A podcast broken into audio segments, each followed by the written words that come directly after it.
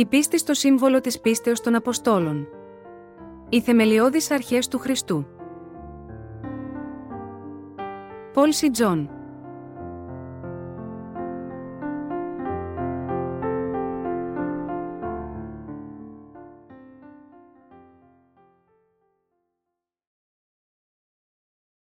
Ένα, ομολογία πίστης στον Θεό Πατέρα. Πιστεύω σε έναν Θεό Πατέρα Παντοκράτορα, ποιητή ουρανού και γης. Ο Θεός Πατέρας. Υπάρχουν τρεις ομολογίες που εκδηλώνονται μέσα στην πίστη των Αποστόλων. Η πρώτη ομολογία είναι ότι αυτοί πίστευαν σε έναν Θεό Πατέρα Παντοκράτορα, ο οποίος ήταν ο δημιουργός των ουρανών και της γης, Γένεση 1, 1. Δεύτερον, ομολογούσαν ότι ο Ιησούς Χριστός ο Υιός του Θεού τους είχε δώσει την άφεση των αμαρτιών τους. Και η τρίτη ομολογία είναι ότι πίστευαν ότι ο Ιησούς Χριστός συνελήφθη από το Άγιο Πνεύμα. Πρέπει και εμείς επίσης να ομολογούμε ότι πιστεύουμε στον Θεό τον Πατέρα, τον Υιό και το Άγιο Πνεύμα, επειδή πρέπει να διατηρούμε την ίδια πίστη που είχαν και οι Απόστολοι. Για εμάς, ο Πατέρας είναι Θεός, όπως ακριβώς και ο Γιο και το Άγιο Πνεύμα είναι επίσης Θεός.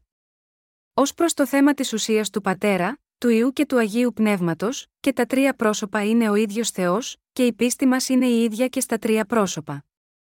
Για παράδειγμα, επειδή ο Πατέρας είναι παντοδύναμος Θεός, και ο Υιός είναι επίσης παντοδύναμος Θεός. Τα τρία πρόσωπα της Αγίας Τριάδας, με άλλα λόγια, είναι στην ουσία τους ο ίδιος Θεός. Εμείς πιστεύουμε λοιπόν ότι τα τρία πρόσωπα, του Πατέρα, του Ιού και του Αγίου Πνεύματος είναι ουσιαστικά και εντελώς ένα.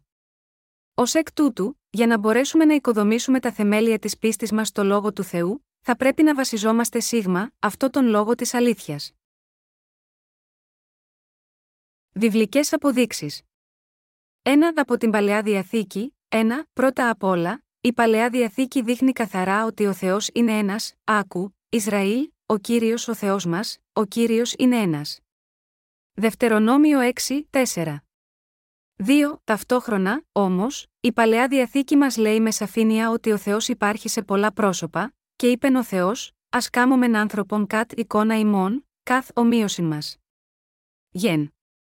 1 και 26 Ελάτε, ας πάμε εκεί κάτω και να μπερδέψουμε τη γλώσσα τους, ώστε να μην μπορούν να κατανοήσουν ο ένας τον άλλο. Γένεση 11 και 7, από αυτές τις περικοπές μπορούμε να δούμε και να πιστέψουμε ότι ο Θεός υπάρχει όχι μόνο σε ένα αλλά και σε περισσότερα πρόσωπα. 2. Από την καινή διαθήκη ο Πατέρας, ο ιό και το άγιο πνεύμα είναι ο Θεός μας. Αλλά ο Θεός υπάρχει σε τρία ανεξάρτητα πρόσωπα. Αυτή η αλήθεια αποκαλύπτεται με κατηγορηματικό τρόπο και στην καινή διαθήκη επίσης. 1. Ότι ο Πατέρας, ο ιό και το άγιο πνεύμα υπάρχουν ως ξεχωριστά πρόσωπα αποδεικνύεται σαφώς και τη στιγμή του βαπτίσματος του Ιησού, όπως σηματοδότησε στην αρχή της διακονίας του, όταν είχε βαπτιστεί, ο Ιησούς βγήκε αμέσως από το νερό και ιδού, οι ουρανοί άνοιξαν σίγμα αυτών, και είδε το πνεύμα του Θεού να κατεβαίνει σαν περιστέρι φωτίζοντας πάνω σίγμα αυτών. Και ξαφνικά ακούστηκε μια φωνή από τον ουρανό, λέγοντας: Ούτως είναι ο ιό μου, στον οποίο ευαρεστούμε Ματθαίος 3, 16, 17. Αυτή η περικοπή περιγράφει το βάπτισμα του Ιησού από τον Ιωάννη τον Βαπτιστή, όπου αποκαλύπτεται ο Τριαδικός Θεός. Από αυτή την περικοπή γνωρίζουμε ότι ο Ιησούς είναι ο ιό του Θεού, ότι το άγιο πνεύμα εργάζεται με αυτόν, και ότι ο πατέρας τον ανακήρυξε ως τον ιό του, στον οποίον ο Θεός ευαρεστήθηκε. Ο Τριαδικός Θεός αποκαλύφθηκε μέσα από αυτές τις φανερώσεις. Ο Ιησούς μπορούσε να εκπληρώσει όλη τη δικαιοσύνη του Θεού, επειδή πήρε επάνω του όλες τις αμαρτίες της ανθρωπότητας μέσω του βαπτίσματό του που έλαβε από τον Ιωάννη. Για το λόγο αυτό έπρεπε να πεθάνει στον Σταυρό για μας, ώστε να γίνει αυτός η δικαιοσύνη του Θεού που πλήρωσε τη δικαιοσύνη προς τον Πατέρα. Ότι ο Ιησούς ανέλαβε όλες τις αμαρτίες μας σίγμα αυτών με τη δίκαιη πράξη του βαπτίσματος αποτελεί την ίδια τη δικαιοσύνη του Θεού, και η αλήθεια αυτή επιβεβαιώθηκε τόσο από τον Πατέρα όσο και το Άγιο Πνεύμα. Έτσι, ο Πατέρας, ο ιό και το Άγιο Πνεύμα υπάρχουν ως διαφορετικά πρόσωπα, αλλά είναι ο ίδιος ο Θεός για μας. 2. Στο κατά Ματθαίον 28, 19 αποκαλύπτεται, επίσης, ότι ο Πατέρας, ο ιό και το Άγιο Πνεύμα είναι ένας Θεός. Ο Ιησούς διέταξε τους μαθητές του, μαθητεύσατε πάντα τα έθνη, βαπτίζοντες αυτούς εις το όνομα του Πατρός και του Ιού και του Αγίου Πνεύματος, δηλαδή, στο όνομα των τριών ξεχωριστών προσώπων της Αγίας Τριάδας. Ο Πατέρας, ο ιό και το άγιο πνεύμα είναι το καθένα ένα ανεξάρτητο πρόσωπο, αλλά την ίδια στιγμή είναι ε με την έννοια ότι όλα είναι ο ίδιος ο Θεός. Ω εκ τούτου, όταν πιστεύουμε στον Θεό, πιστεύουμε σε έναν Θεό ως ενιαία οντότητα που αποτελείται από τρία πρόσωπα. Ο Θεός ο Πατέρας, ο ιό και το άγιο πνεύμα, όπως διακηρύχθηκε από την χριστιανική πίστη, είναι ο προπάρχον Θεός, διαφορετικός από όλες τις άλλες θεότητες. Κάποιες θρησκείες πιστεύουν ότι ο Ιησούς είναι μόνο ένας από τους πολλούς προφήτες, αυτό όμως απλά δεν είναι αλήθεια. Για μας, ο Θεός είναι ο Πατέρας, ο ιό και το άγιο πνεύμα.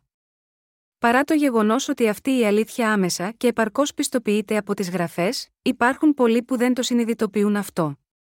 Αυτό συμβαίνει επειδή εκείνοι που δεν γνωρίζουν το Ευαγγέλιο του ύδατο και του πνεύματος προσπαθούν να προσεγγίσουν την έννοια της Αγίας Τριάδας με την ανθρώπινη λογική τους και φυσικά η δική τους λογική, καθιστά αδύνατη αυτή την κατανόηση.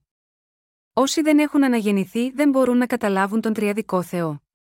Αλλά για εμάς που έχουμε αναγεννηθεί, ο Θεός Πατέρας, ο ιό και το άγιο πνεύμα είναι ο ένας Θεός μας, στον οποίο δίνουμε την απόλυτη πίστη μας.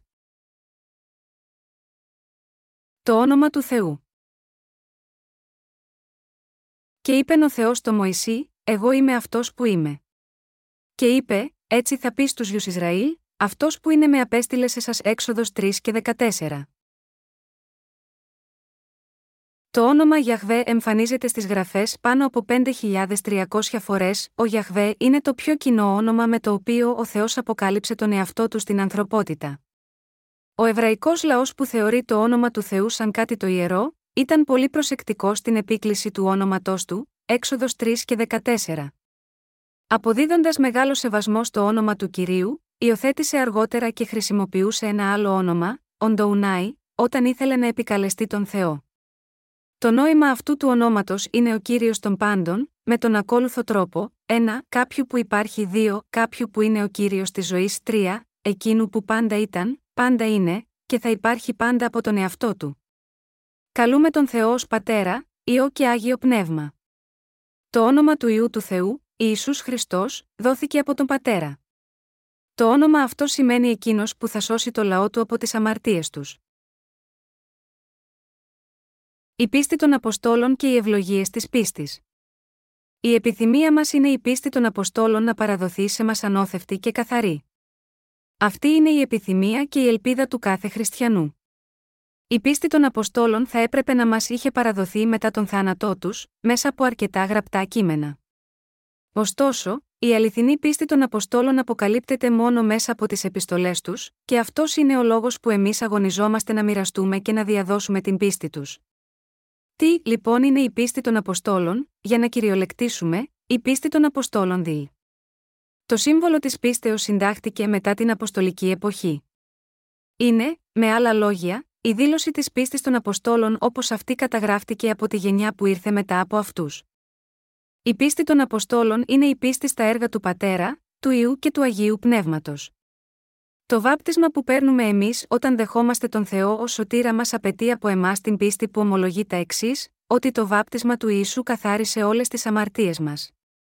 Ότι μέσα από το αίμα του Ιησού Χριστού πάνω στο Σταυρό όλες οι αμαρτίες μας κρίθηκαν και ότι ο Ιησούς στάλθηκε από τον πατέρα του ως σωτήρας των αμαρτωλών.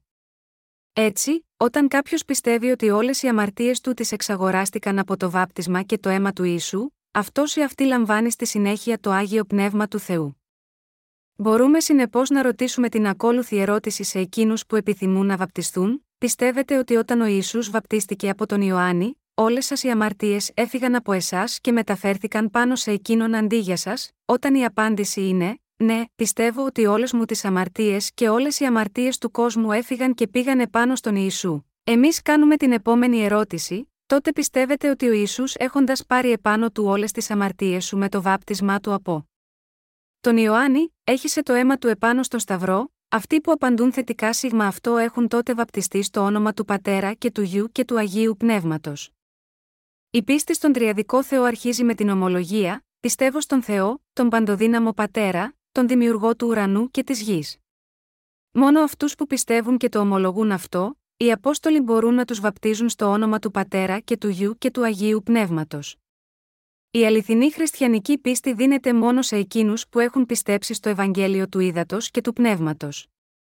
Γάμα γιώτα αυτό η Εκκλησία του Χριστού χτίστηκε επάνω στο θεμέλιο της πίστης των 12 Αποστόλων. Η προέλευση του συμβόλου της πίστης βρίσκεται πίσω στο διάταγμα των Μεδιολάνων το 313 μετά Χριστόν, που υπογράφτηκε από τον Ρωμαίο Αυτοκράτορα Κωνσταντίνο.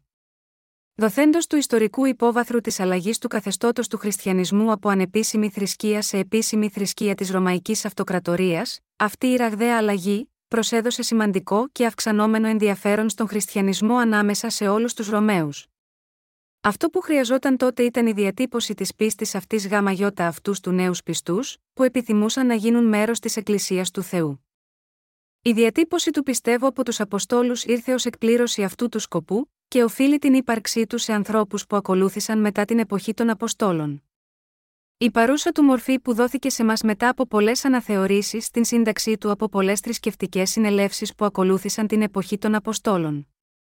Γάμα γιώτα αυτό το παρόν σύμβολο της πίστης πρέπει να επανερμηνευτεί μέσω της πίστης στο Ευαγγέλιο του Ήδατος και του Πνεύματος, την διαφοροποιημένη πίστη του χριστιανισμού και της αληθινής πίστης. Για να διακηρυχθεί αυτή η χριστιανική πίστη μέσα στον κόσμο, πρέπει να γνωρίζουμε και να πιστεύουμε πως ο ίσου πήρε τις αμαρτίες του ανθρώπινου γένους επάνω του, πώ έκανε αυτές οι αμαρτίες να εξαλειφθούν, και πώ έδωσε στα ανθρώπινα πλάσματα την αιώνια του ζωή. Αλλά υπάρχουν αναρρύθμιτες θρησκείες μέσα στον κόσμο. Και κάθε θρησκεία έχει τις δικές της θεότητες. Η διαφορά μεταξύ αυτών των θεοτήτων και του Θεού των Χριστιανών είναι ότι ενώ οι πρώτοι είναι απλά ανθρώπινα κατασκευάσματα, ο τελευταίος είναι ο Θεός που υπάρχει άφε αυτού του. Για να πιστέψει κάποιος στον Θεό του χριστιανισμού πρέπει να εγκαταλείψει όλους αυτούς τους ψεύτικους θεούς των θρησκειών που έχουν κατασκευάσει οι άνθρωποι. Χωρίς αυτό, όλες οι προσπάθειές μας θα είναι άκαρπες. Ο λόγος που βλέπουμε μπροστά στα μάτια μας να υπάρχει τέτοια σύγχυση της πίστης σχετικά με τον Θεό είναι εξαιτίας της έλλειψης γνώσης πάνω στον δημιουργό Θεό και του ονόματός του. Στο κράτος των Μογγόλων υπήρχε ένας Θεός που ονομαζόταν Πούρουχαν. Αυτός ο Θεός παρόλο που δεν αναφέρεται ότι δημιούργησε τον κόσμο, ωστόσο οι Μογγόλοι τον λάτρευαν ως Θεό, μέχρι και σήμερα ακόμα. Έτσι, ενώ αυτοί πιστεύουν στον χριστιανικό Θεό, λατρεύουν επίσης και τον δικό τους εθνικό Θεό. Αυτό κάνει αδύνατο γάμα γιώτα αυτούς να έχουν αληθινή πίστη. Αν κάποιος πιστεύει ότι ο χριστιανικός Θεός είναι ο ίδιος με τον Θεό του κράτους του, δεν μπορεί να συναντήσει τον πραγματικό Θεό όπως αυτός διακηρύσσεται από την χριστιανική πίστη. Για τον λόγο αυτό πρέπει να φέρουμε μαρτυρία στον τριαδικό Θεό του χριστιανισμού. Γιατί είναι τόσο δύσκολο η αληθινή χριστιανική πίστη στον Θεό να εισχωρήσει μέσα σε όλα τα έθνη του κόσμου, είναι γιατί πολλά από αυτά δυσκολεύονται να ξεχωρίσουν την διαφορά που υπάρχει μεταξύ στους δικούς τους Θεούς και του χριστιανικού Θεού, του Πατέρα, του Γιου και του Αγίου Πνεύματος. Λόγω αυτής της δυσκολίας, ο χριστιανισμός απέτυχε να διατηρήσει και να κηρύξει την αλήθεια της άφεσης των αμαρτιών, το κήρυγμα του Ευαγγελίου του Ήδατος και του Πνεύματος μέσα στην ιστορία του.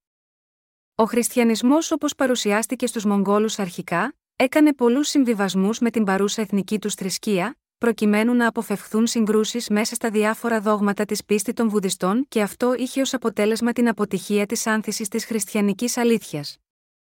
Η χριστιανική αλήθεια του εξυλασμού δεν μπορεί να συγκριθεί με τα βουδιστικά δόγματα. Αυτή η αλήθεια του εξυλασμού σημαίνει ότι ο Ισού πήρε επάνω του όλες τις αμαρτίες του κόσμου, χάριν του ανθρώπινου γένους, πέθανε επάνω στον Σταυρό στην δική μας θέση, αναστήθηκε από τους νεκρούς, και έτσι έσωσε αυτούς που πιστεύουν σίγμα αυτόν. Αλλά ένα από τα βουδιστικά δόγματα είναι η αποστροφή απέναντι σε κάθε είδους φόνο. Η βασική αλήθεια του χριστιανισμού είναι το Ευαγγέλιο του Ήδατος και του Πνεύματος, και αυτή η αλήθεια συνεπάγεται το βάπτισμα του Ιησού σύμφωνα με το οποίο αυτός σήκωσε τις αμαρτίες μας και έχισε το αίμα του επάνω στον Σταυρό. Αλλά επειδή το δόγμα των Βουδιστών απαγορεύει οποιοδήποτε είδους δολοφονία, ο λόγος που λέει ότι ο Ιησούς σήκωσε τις αμαρτίες μας και πέθανε γάμα γιώτα αυτό, δεν μπόρεσε να γίνει αποδεκτός ή να πιστευτεί έτσι. Το χριστιανικό δόγμα του εξυλασμού, συνεπώς, δεν μπορούσε να συνεπάρξει μέσα στη συνείδηση του δόγματος του Βουδισμού. Ω αποτέλεσμα, ο χριστιανισμός μέσα στο κράτος της Μογγολίας κατέληξε τελικά να απορροφηθεί ολοκληρωτικά από τον Βουδισμό, και δεν υπάρχει πλέον μέσα στη Μογγολία. Όταν η Εκκλησία μέσα στο κράτος της Μογγολίας αντιμετώπισε διωγμούς και πειρασμούς, όλο και περισσότεροι χριστιανοί χωρίς να διστάσουν κατέφυγαν προς τους βουδιστικούς ναούς και εύκολα αυτοί προσκολήθηκαν στον Βουδισμό, πράγμα που οδήγησε στην προφανή εξαφάνιση του χριστιανισμού σίγμα αυτό το κράτος. Ο μεγαλύτερος λόγος που εξαφανίστηκε ο χριστιανισμός από το κράτος των Μογγόλων έχει να κάνει με το γεγονός ότι η πίστη των Μογγόλων στον Τριαδικό Θεό δεν ήταν ξεκάθαρη. Αυτοί έβλεπαν τον Βούδα και τον Ιησού ως Θεούς το ίδιο. Αυτό οδήγησε στην προφανή εξαφάνιση του χριστιανισμού από το κράτος των Μογγόλων. Η αιώνια ζωή μπορεί να έρθει μόνο σε εκείνους που έχουν σωθεί από τις αμαρτίες τους πιστεύοντας τον αληθινό Θεό του χριστιανισμού ως δικό τους Θεό, ανεξαρτήτως ποιοι είναι και που βρίσκονται αυτοί. Πρέπει συνεπώς να πιστεύουμε στο Ευαγγέλιο του Ήδατος και του Πνεύματος και στον Τριαδικό Θεό. Αυτά είναι τα θεμέλιο της πίστης μας μέσα στην Εκκλησία του Θεού και πρέπει επίσης να δίνουμε τη μαρτυρία μας σίγμα αυτή την αλήθεια. Αυτή η αλήθεια δεν είναι τίποτε άλλο από την πίστη των Αποστόλων στην οποία αναφέρεται αυτό το βιβλίο. Υπάρχει μόνο ένας Θεός για όλο τον κόσμο, και αυτός είναι ο Τριαδικός Θεός. Το όνομά του είναι Γιανχβέ, η Ιησούς ο Σωτήρας, η Άγιο Πνεύμα. Είναι ο αληθινός Θεός όχι μόνο για τους χριστιανούς, αλλά και για όλες τις θρησκείες. Ποιοι είναι οι Απόστολοι; Από τη στιγμή που η διδασκαλία των Αποστόλων καλείται η διδαχή των Αποστόλων, πρέπει πρώτα να δούμε ποιοι ήταν αυτοί οι Απόστολοι. Η λέξη Απόστολος σημαίνει κάποιος που έχει σταλεί για κάτι. Στα ελληνικά η λέξη Απόστολος έχει τη σημασία ενός αντιπροσώπου, εκπροσώπους στον οποίον έχει εμπιστευθεί μία αποστολή. Μιλώντας απόλυτα, συνεπώς ο τίτλος ενός Αποστόλου ανήκει μόνο στους 12 μαθητές που ο Ιησούς είχε καλέσει. Αλλά υπό ευρύτερη έννοια, αυτή εφαρμόστηκε και σε άλλους επιφανείς χριστιανούς δασκάλους όπως ο Βαρνάβας, πράξεις 14 και 14. Χαρακτηριστικά και καθήκοντα των Αποστόλων. 1. Αυτοί που έλαβαν κατευθείαν την κλίση τους από τον Ιησού για να διακηρύξουν το Ευαγγέλιο του Ήδατος και του Πνεύματος, Μάρκος 3 και 13, Λουκάς 6 και 13, Γαλάτας 1, 1. 2. Αυτοί που έζησαν με τον Χριστό και ήταν μάρτυρες των έργων του επάνω στην γη. Οι μαθητές του Ιησού Χριστού ήταν μάρτυρες της εκπλήρωσης της δικαιοσύνης του Θεού όπως αυτή εκδηλώθηκε μέσα στη ζωή του Ιησού, πράξεις 1, 21, 22, 1 Κορινθίους 9, 1. 3. Αυτοί που, είχαν πληρωθεί από το Άγιο Πνεύμα, έλαβαν την δύναμη να κάνουν και οι ίδιοι τα έργα που ο κύριος τους έδωσε εντολή να κάνουν, πράξεις 15 και 28, 1 Κορινθίους 2 και 13, 1 Θεσσαλονικής 4, 8, 1 Ιωάννη 5, 9, 12. 4. Αυτοί που τους είχε δοθεί η δύναμη να εκτελέσουν θαύματα, φέρνοντας τη μαρτυρία του Ευαγγελίου του Ήδατος και του Πνεύματος επάνω σίγμα αυτή τη γη. Ο Θεός έδωσε μεγάλη δύναμη στους Αποστόλους, ώστε να μπορέσει να αποκαλυφθεί μέσω εκείνων ο Ιησούς Χριστός ως ο Θεός Σωτήρας, πράξεις 9 και 40, 2 Κορινθίους 12 και 12, Εβραίους 2, 4. 5. Αυτοί που έλαβαν μία ιδιαίτερη κλίση, όπως και μία ιδιαίτερη ευλογία από τον Θεό, πράξεις 9 και 15, 2 Κορίνθ. 1, 1, Γαλάτας 2, 8. Η εξουσία που είχε δοθεί στους Αποστόλους είναι η εξουσία να συγχωρούνται οι αμαρτίες των ανθρώπων, και έτσι, αν κάποιος αγνοούσε αυτούς που είχαν αυτή την εξουσία, αυτό θα τον οδηγούσε στην καταστροφή του. Πιστεύουν οι Εβραίοι στον Θεό ως δημιουργό του σύμπαντος. Οι Εβραίοι πιστεύουν στον Θεό, τον δημιουργό του σύμπαντος, που κυβερνάει επάνω στη ζωή και στον θάνατο του ανθρώπινου γένους και την άνοδο και πτώση των εθνών, ως του πατέρα τους. Στην παλαιά διαθήκη, το όνομα του Θεού καλείται Ελοχήμ ή Ιωβά, αλλά στην καινή διαθήκη είναι Ιησούς Χριστός που καλείται και ως Θεός. Ο ίδιος ο Ιησούς αποκαλεί τον Θεό ως Θεός Πατέρας, Ιωάννης 6 και 27, ο Πατέρας μας που είναι στους ουρανούς, Μάθιου 6, 9, ο Άγιος Πατέρας, Ιωάννης 17 και 11, και ο Πατέρας μου, Ιωάννης 20 και 17, στην διδασκαλία του προς τους μαθητές του επανειλημμένα για να βεβαιωθεί ότι αυτοί θα κρατούσαν την διδασκαλία του μέσα στις καρδιές τους. Στον χριστιανισμό, γινόμαστε αληθινοί πιστοί όταν συναντάμε και πιστεύουμε στον Ιησού Χριστό όπω αποκαλύπτεται μέσα στο Ευαγγέλιο του Ήδατος και του Πνεύματος, στον Θεό Πατέρα και στο Άγιο Πνεύμα. Οι χριστιανοί πρέπει να ξέρουν ποιος αληθινά είναι αυτός ο Θεός που αυτοί πιστεύουν. Οι χριστιανοί πιστεύουν στον Θεό ως τον Πατέρα όλου του ανθρώπινου γένους. Οι χριστιανοί πιστεύουν στον Τριαδικό Θεό ως τον ασικό αρχηγό όλου του ανθρώπινου γένους που σημαίνει, ότι αυτοί πιστεύουν ότι ο Θεός είναι και τα δύο, τόσο η πηγή όσο και ο τροφοδότης της ζωής.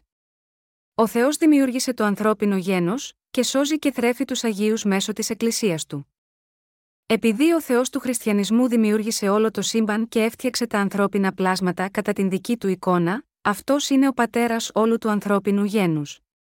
Όταν κάποιος ιεραπόστολο κήρυξε το Ευαγγέλιο για πρώτη φορά, σε μερικούς ντόπιους Αμερικανούς, ερυθρόδερμους, ένας γέρος αρχηγός τον ρώτησε: Εσύ εννοείς ότι ο Θεός είναι πατέρας μας, ο εργάτης απάντησε με ειλικρίνεια: Ναι.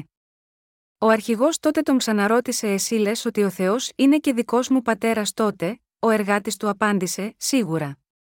Ξαφνικά το πρόσωπο αυτού του αρχηγού της φυλής έγινε λαμπερό, αυτό σήκωσε τα χέρια του, και είπε: τότε εσύ και εγώ είμαστε αδέλφια.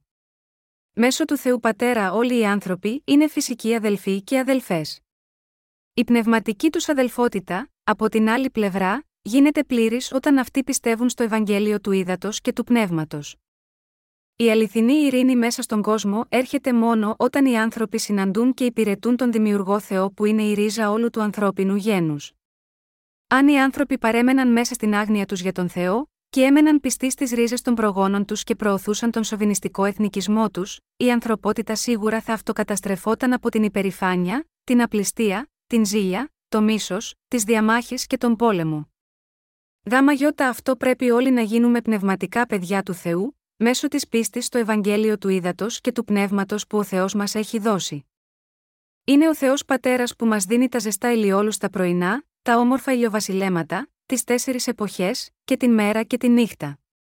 Και είναι εκείνος που τρέφει και αναπτύσσει όλους τους τύπους της ζωής, τόσο στους ανθρώπους όσο και στα ζώα, δίνοντας τη βροχή και το χιόνι για την καρποφορία τόσων καρπών πάνω στην γη. Γάμα γιώτα αυτό ο ψαλμός 100, 3 λέει: Γνωρίστε ότι, ο ίδιος είναι ο Θεός αυτός έκανε εμάς, και όχι εμείς εμείς είμαστε λαός του, και πρόβατα της βοσκής του. Επειδή ο Θεός ξέρει πώ λειτουργούν τα σώματά μας, μας τρέφει με τα κατάλληλα αγαθά από τη γη τα οποία βγαίνουν τις τέσσερις εποχές του χρόνου. Για παράδειγμα, επειδή υδρώνουμε πολύ μέσα στη ζέστη του καλοκαιριού, ο Θεός μας δίνει δροσερά και χυμώδη φρούτα όπως τα ροδάκινα, τα καρπούζια, τις τομάτες, τα σταφύλια και άλλα.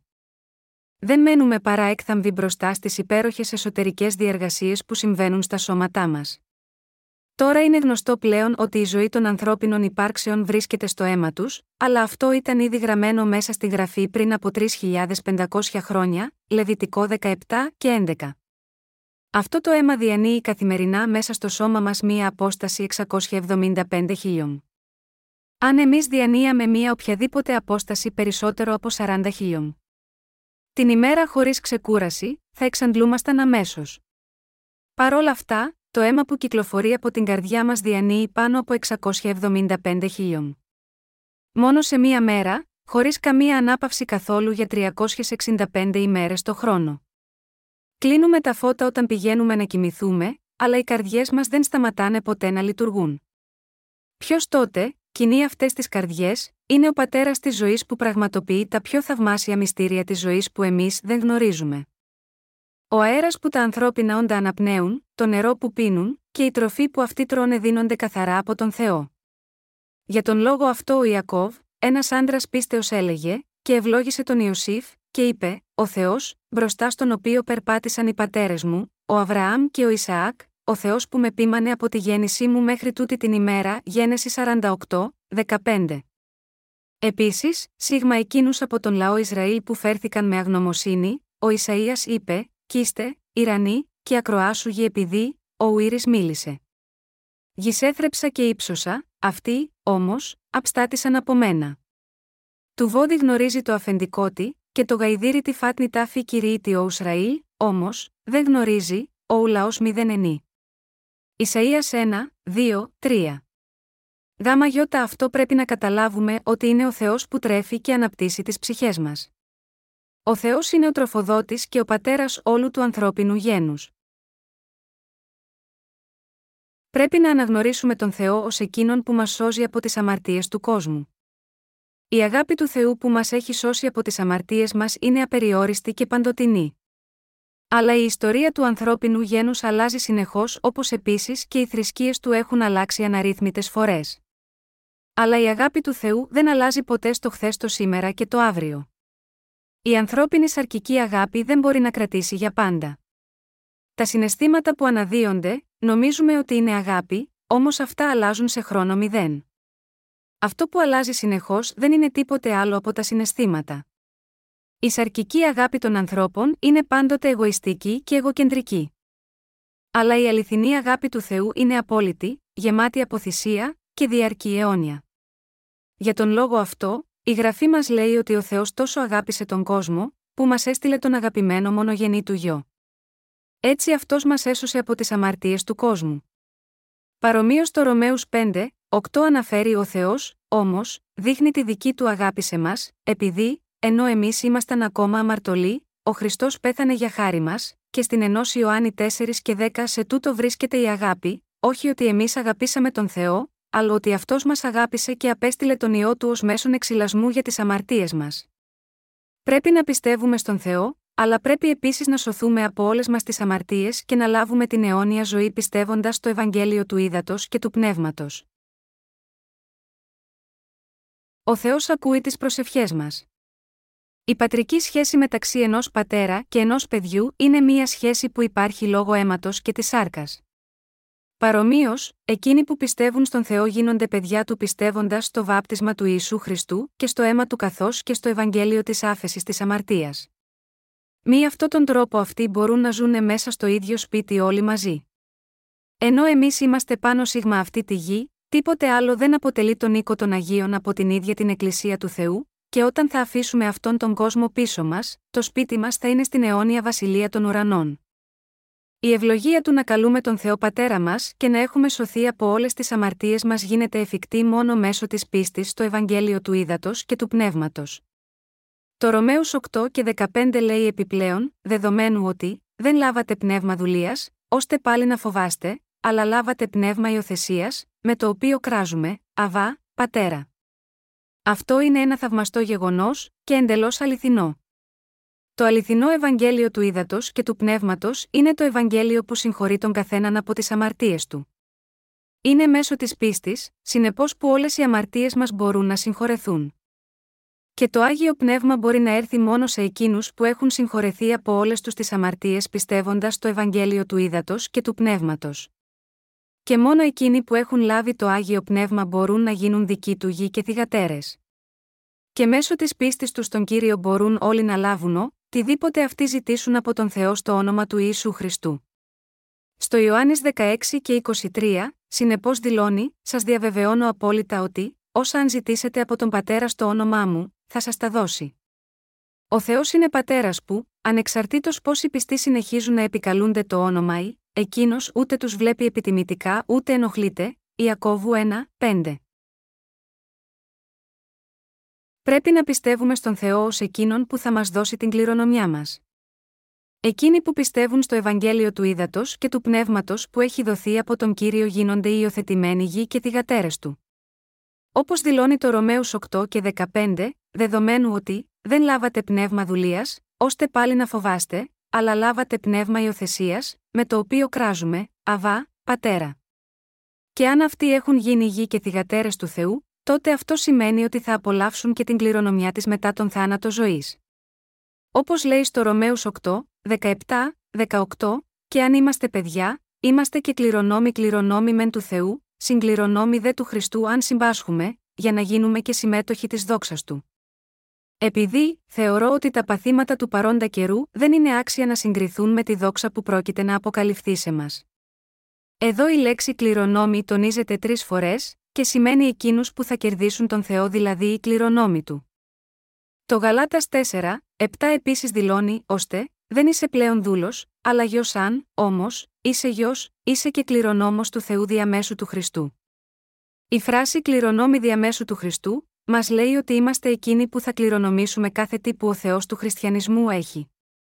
Μέσω του εαυτού μας δεν θα τολμούσαμε καν να εισέλθουμε μέσα στη βασιλεία των ουρανών χωρίς την πίστη στο Ευαγγέλιο του Ήδατος και του Πνεύματος. Αλλά μέσω της πίστης στο βάπτισμα και στο αίμα του μονάκριβου γιου του Θεού, μπορούμε να λάβουμε την άφεση των αμαρτιών μας, και μετά να εισέλθουμε μέσα στη βασιλεία των ουρανών. Το Ιωάννης 6 και 39 δηλώνει, και το θέλημα του πατέρα, που με απέστειλε, είναι τούτο, κάθε τι που μου έδωσε, να μη απολέσω τίποτε από αυτό, αλλά να το αναστήσω κατά την έσχατη ημέρα. Πιστεύω εις Ιωάννης 1, 12, 13. Η ομολογία της πίστης στη διδαχή των Αποστόλων είναι η δήλωση της πίστης των Αποστόλων που δηλώνει πως αυτοί ακριβώς πιστεύουν στον Θεό. Γάμα γιώτα αυτό η πίστη αυτή πρέπει να ξεκινάει με την ομολογία, πιστεύω σε ένα Θεό Πατέρα Παντοκράτορα. Ο λόγος που το κάνουμε αυτό είναι επειδή θέλουμε να έχουμε την πίστη που ο Θεός θέλει να έχουμε και εμείς. Η αρχή της ζωής της πίστης είναι κάθε άτομο να πιστέψει στον Τριαδικό Θεό επειδή η πίστη ξεκινάει από την επιπλέον γνώση και πίστη στον Θεό τον Παντοκράτορα. Αυτή η πίστη αντικατοπτρίζει την επιθυμία να έχουμε την πίστη που ο Θεός θέλει να έχουμε εμείς. Όταν πιστεύουμε στον Θεό, είναι δυνατόν σε μας να φτάσουμε στο συμπέρασμα ότι ο Θεός δημιούργησε το σύμπαν βασιζόμενοι στη δική μας σκέψη ή εμπειρία και μόνο. Φτάνουμε σίγμα αυτό το συμπέρασμα μόνο πιστεύοντας στον λόγο του Θεού που είναι ο Δημιουργός. Όταν ερχόμαστε σε θέματα που δεν μπορούμε εμείς κατευθείαν να βρούμε την αυθεντικότητα και να τα αποδείξουμε οι ίδιοι, τότε μπορούμε να δεχθούμε την αυθεντικότητα και μόνο του λόγου. Ο λόγος των γραφών είναι η αυθεντική αλήθεια. Οι προφήτες και οι Απόστολοι είναι οι βιβλικοί συγγραφείς που είχαν εμπνευστεί από το άγιο πνεύμα. Ο Ισού είναι ο Θεός και σωτήρας που θεράπευσε τους ανθρώπους από τις ανίατες ασθένειές τους και ανέστησε ακόμα και νεκρούς. Εμπνευσμένοι από τον Θεό, οι προφήτες έγραψαν τον λόγο του Θεού από τη στιγμή της δημιουργίας του σύμπαντος από τον Θεό μέχρι τη σωτηρία του μέσω του γιού του, του Ιησού. Και πιστεύοντας τα γραπτά τους όπως αυτά είναι, μπορούμε να διαπιστώσουμε την αλήθεια του λόγου του, και να συναντήσουμε τον Θεό της αλήθειας. Στον χριστιανισμό, οι άνθρωποι που πραγματικά πιστεύουν στον Ιησού ως σωτήρα τους πιστεύουν στο Ευαγγέλιο του Ήδατος και του Πνεύματος που τους σώζει από όλες τους τις αμαρτίες. Επειδή ο πρωταγωνιστής αυτού του Ευαγγελίου είναι Ισού, οικειοποιούμαστε αυτό που είπε ο Ισού ως δικό μας όταν πιστεύουμε στον λόγο του. Πρέπει όλοι μας να πιστεύουμε στον λόγο του Θεού του χριστιανισμού, επειδή χρειαζόμαστε τον σωτήρα καθώς όλοι μας έχουμε γεννηθεί ως αμαρτωλοί από τη στιγμή της γέννησής μας. Οι αμαρτωλοί μπορούν να σωθούν όταν αυτοί πιστέψουν στο λόγο του Ευαγγελίου του Ήδατος και του Πνεύματος που ο Ιησούς τους έδωσε. Αυτή είναι η αλήθεια με την οποία ο Θεός εφοδίασε το ανθρώπινο γένος.